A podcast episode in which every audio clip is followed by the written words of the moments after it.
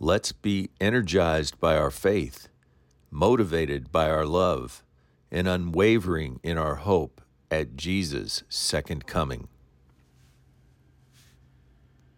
Top of the morning to you.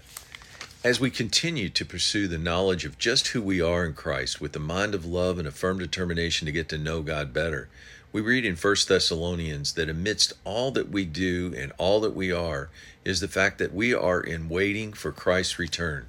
1 3. Our work is, incur- is energized by faith, our service motivated by love, and our unwavering hope is Jesus' second coming. Verse 10 We look forward to Jesus' second coming because he personally will rescue us and deliver us from God's wrath, which is coming to the sons and daughters of disobedience. All the while, he continues to draw us to himself. This event will not come hidden in a cloak of darkness where no one notices.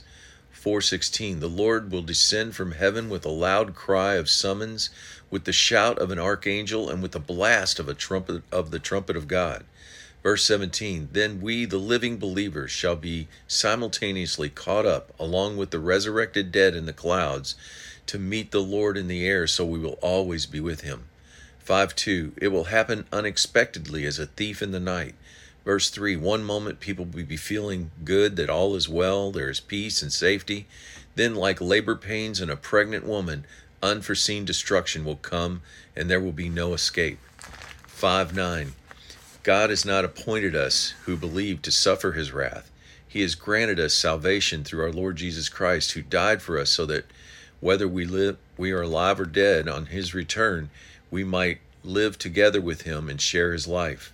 Verse 11, therefore we are to encourage and build up one another.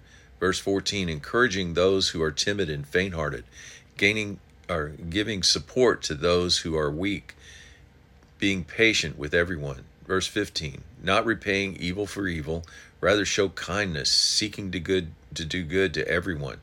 Verse 16 Being happy in our faith, being continuously glad hearted.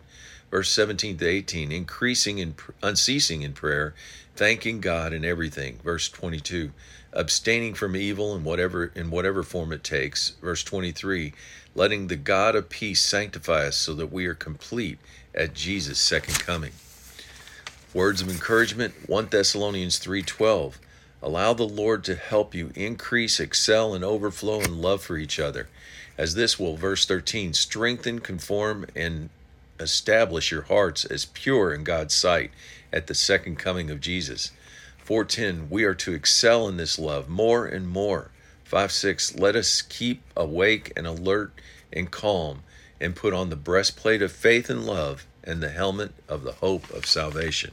Have a great day.